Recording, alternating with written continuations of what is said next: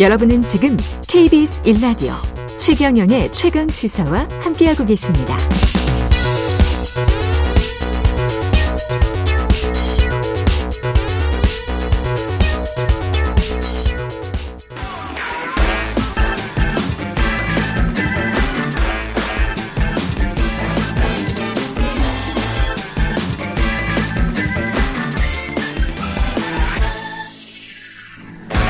네, 최근의 최강시사 한 번 더 뉴스 시간입니다. 오늘은 세계일보 최영찬 기자와 함께하겠습니다. 안녕하십니까? 안녕하세요. 예, 한동훈 장관의 독직 폭행 혐의를 받았던 예. 정진웅 검사 지금도 검사하죠? 그, 네, 지금은 정확히는 법무연수원 연구위원입니다. 예, 그 법무연수원 연구위원이 상고심에서 무죄를 받았네요. 예, 결국 예. 대법원 이제 판 확정 판결인데요. 예, 독직 폭행 혐의로 기소됐던 정진웅 법무연구원 연구위원이 아, 연수원 연구위원이 상고심에서 이제 무죄를 판결을 받았습니다. 예, 아, 이 사건은 2020년까지 좀 거슬러 올라가야 합니다. 당시에 그 소위 검언유착 의혹 사건이 있었잖아요. 예. 채널A 한 기자와 한동훈 법무부 장관이 유착을 했다 이런 의혹이 제기됐는데 음, 당시 이제 수사 검사가 정진웅 연구위원, 정진웅 검사 그렇죠. 네, 이렇게 수사를 했는데 2020년 7월 이분이 이제 서울중앙지검 형사 1부장이었습니다. 네, 이 사건을 맡았는데 당시엔 한동훈 장관이 법무연수원 연구위원이었어요. 네, 그래서 그때 그 사무실에 들어가서 휴대전화 압수수색을 진행을 했습니다. 예, 한 장관의 팔과 어깨 등을 잡고 바닥에 눌러서 전치 3주의 상해를 입힌 혐의로 기소가 됐는데 2년여 재판 과정 끝에 결국 무죄가 확정이 됐습니다. 두 분이 기수가 비슷하죠? 예. 예, 뭐 그런 걸로 알고 있습니다. 예. 아, 제가 저 최영찬 기자를 소개를 했나요? 소개 안 했죠. 네, 지금 저 한 번 더 뉴스 세계일보 최영찬 기자와 함께 하고 있습니다. 아까 저 조홍천 의원 가시고 난 다음에 제가 약간 좀 생각이 남은 생각이 있어가지고 소개를 못 드렸습니다. 죄송합니다. 예. 대법원에서 지금 무죄로 판결한 배경은 뭐죠? 그 정연구위원의 행동에 고의가 없었다 이건데요. 예. 1심 때는 유죄를 받았어요. 그때 이제 뭐 형법상 독직폭행죄를 적용받아가지고 어, 당시 그 징역 4년에 집행유예 1년 선고를 받았거든요. 근데 피해자가 주관적으로 폭행을 했다고 그때 재판부는 봤어요. 1심에서는. 근데 반면에 2심에서는 무죄를 선고받았거든요. 휴대전화 버튼을 누르는 한 장관의 행동이 증거인멸이라고 의심을 했다. 그래서 제지하려고 함께 넘어진 행동이다. 이것 때문에 독직 폭행에 고의가 있었다는 것이 증명되지 않았다. 뭐 이렇게 2심에선 판단을 했고 예. 대법원에서도 마찬가지 입장인데 그 피해자 한 장관의 상해와 피고인인 정 연구위원의 그 독직 폭행의 고의에 대한 검사의 증명이 부족하다고 본 그 원심의 판단이 법리를 오해한 잘못이 없다. 뭐좀 어렵잖아요. 결국은 예. 고의성이 없어 없어 보인다. 이겁니다. 그러니까. 휴대전화 버튼을 누르려고 하니 그거를 증거 인멸로 보고 거기에서 일어난 부득이한 몸싸움. 그렇죠. 제지하려다 보니. 예, 우발적인 몸싸움 그런 거였다. 예, 그래서 예. 고의적으로 폭행 한 게 아니다. 독직 폭행은 아니다. 이게 이제 대법원의 판단이고 이렇게 되면 이제 나를 폭행했다라고 해서 고소한 예. 한동훈 장관은 어떻게 되는 건가요?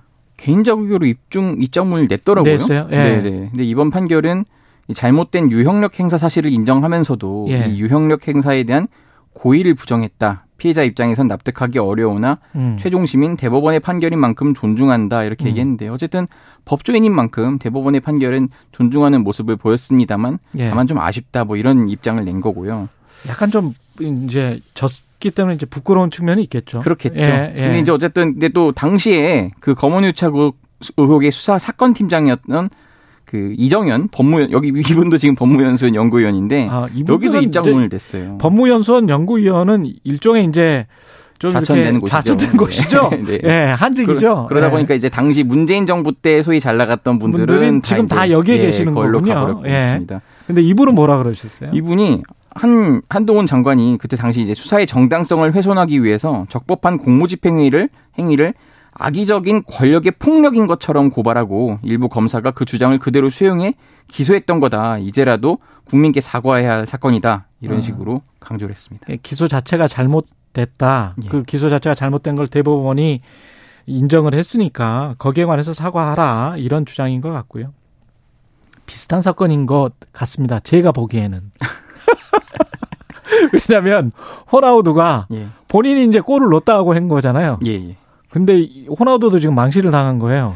그렇습니다. 예. 그 우리가 이제 가나와 경기를 했고 몇 시간 뒤에 이제 포르투갈은 우루과이랑 경기를 했는데 예. 포르투갈이 그때 우루과이 2대 0으로 이겼어요. 근데 음. 후반 9분에 선제골을 넣었는데 이때 상황을 좀 설명해 드리면은 페르난데스라는 선수가 이 크로스를 올립니다. 근데 호날두가 이제 헤더라는 거 해서 그 헤딩을 시도했는데 음. 우루과이 골망을 흔들었습니다, 결국. 근데 처음에는 다들 호날두 득점으로 막 자막이 나갔어요. 왜냐면은 본인이 헤딩을 했고 막 머리에 스친 것 같은데 음. 막 자기가 넣었다고 막 기뻐하니까 아 그럼 그렇죠. 호날두가 넣었나 보다 이렇게 네. 생각을 했는데 언뜻 보기에는 그렇게 보였습니다. 네, 근데 이제 피파가 네. 골 장면을 분석한 결과 호날두 머리에 맞지 않았다. 그래서 페르난데스 그 크로스를 올렸던 페르난데스 골로 정정을 했고요. 그 경기를 하는 와중에 그렇게 정정이 된 거죠? 네, 정정됐습니다. 예. 근데 문제는 뭐냐면 경기 종료 후에도 이거 내 머리에 닿았고 내 골이다. 이런 식으로 계속 주장을 했고 한호다가 계속 그랬어요? 예, 그래서 네. 포르투갈 축구협회까지 심지어 나서가지고 이걸 호날두 골로 인정받기 위해 노력할 것이라고 지금 외신 보도들이 나오고 있거든요. 아. 그러자 월드컵 공인구 제조사인 그 아디다스가 한 방에 네. 호날두 골 아니다 이렇게 정리를 했습니다. 아디다스는 어떻게 이걸 증명을 했나요? 그 아디다스가 늘 이제 그 공인구를 만드는데 예. 이번 이름은 알릴라입니다. 알릴라. 예. 네. 이 공 안에 내장된 기술이 있습니다. 공 안에 센서가 있는데 아 이번 공이 센서가 있죠. 예, 참. 예, 공 안에 이제 센서가 들어 있어서 네. 그래서 이제 오프사이드 이런 것도 좀 그렇죠. 반자동으로 그렇죠. 가려내는 건데 측정값과 그래픽을 통해서 공의 어떠한 외부 압력을 측정할 수도 없었다. 그러니까 호날두가 헤딩할 딱 시점에 전혀 어느 압력이 없었다. 이렇게 0. 몇몇몇 초였을 텐데. 예. 예. 근데 그게 딱그 그 페르난데스가 볼을 찰 때는 압력이 확실히 해서 그래픽, 그래프가 확 튀어 올랐는데 예. 호날두가 그 헤딩을 할 시점에는 전혀 미동이 없었다는 겁니다. 그렇기 때문에 그 이제 그래픽 그래프를 딱 보여줬더니 진폭이 없습니다. 아. 네, 어쨌든 그런 걸 이제 증명을 한 거고 그래서 지금 온라인에서는 뭐 날강두다, 탐욕두다, 도벽두다 뭐 이런 별명까지 국내에서는 회자되고 있습니다. 아니 근데 저도 어렸을 때 공을 차보면 왜 공이 머리에 닿지 않아도 네. 닿은 것 같은 느낌은 받아요. 뭐 그럴 수 있습니다. 왜냐하면 공이 슉 날아가잖아요. 느낌, 기, 뭐 이런 거를 느끼지 않았나. 그치, 이제 뭐 호날두 뭐 선수 머리를 늘 세우니까 그 네. 머리카락을 스치고 공이 지나갈 수 있습니다. 수도 있고. 다만 본인 득점으로 인정을 받으려면은 예. 본인의 네. 그 헤더로 인해서 공의 궤적이 좀 바뀌거나 네. 그런 식으로 뭔가 압력이 있었어야 되는데 전혀 그 영상을 보셔도 진짜 그런 미동이 없거든요. 그렇더라고요. 네, 그게 이제 본인 헤딩으로 만약에 이제 그 골 각도가 왼쪽으로 막 꺾였으면은 네. 아마 인정됐을 텐데 그렇지 않고서는 본인 골이라고 주장하면 좀 어렵죠. 네, 첨단 기술 때문에 뭐 거짓말을 할 수는 없고 본인은 느꼈겠죠. 그래서 네. 그런 이야기를 했겠죠. 거짓말이라고 하기는 좀 그렇고. 예. 호날두 선수는 지금 중동 이적설도 돌고 있는데요. 맞습니다. 지금 예. 어제 오늘 계속 그 이적설 보도가 나오는데 지금 현재 신분이 없음 그 소속이 없습니다. 그렇죠. 맨체스터 유나이티드에서 방출이 돼 가지고 근데 스페인 매체가 호날두가 사우디에 있는 알 나사르라는 팀이 있습니다. 여기와 입단 계약을 맺었고 2년 6개월간 2억 유로 이게 그 급여랑 광고 계약 등을 포함한 2억 유로인데 우리 돈으로 한 2,800억 정도 된다고 합니다. 그 예. 그 정도 받을 수도 있는데 아직 현지에서 긍부정을 한 상태는 아닙니다. 아.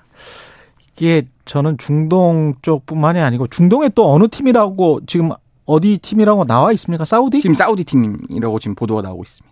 이 전 보도에 사우디 아라비아가 지금 2030에 2030년에 엑스포만 그쪽에서 하는 게 아니고 월드컵도 좀 한다고 유치전을 벌이고 있거든요. 예, 근데 아마 예, 월드컵까지는 쉽지 않을 것 같은데. 예. 예. 뭐 그래도 그러면서 호나우도를 끌어서 스폰서를 주고 스폰서를 자기들이 어, 거액을 주고 예. 그런 보도가 나왔었어요. 그래서 광고 모델로 삼겠다 뭐 이런 이야기가 나왔는데 연장선상인 것 같기도 하고요. 예. 세계일보 예 최영창 기자였습니다. 고맙습니다. 감사합니다.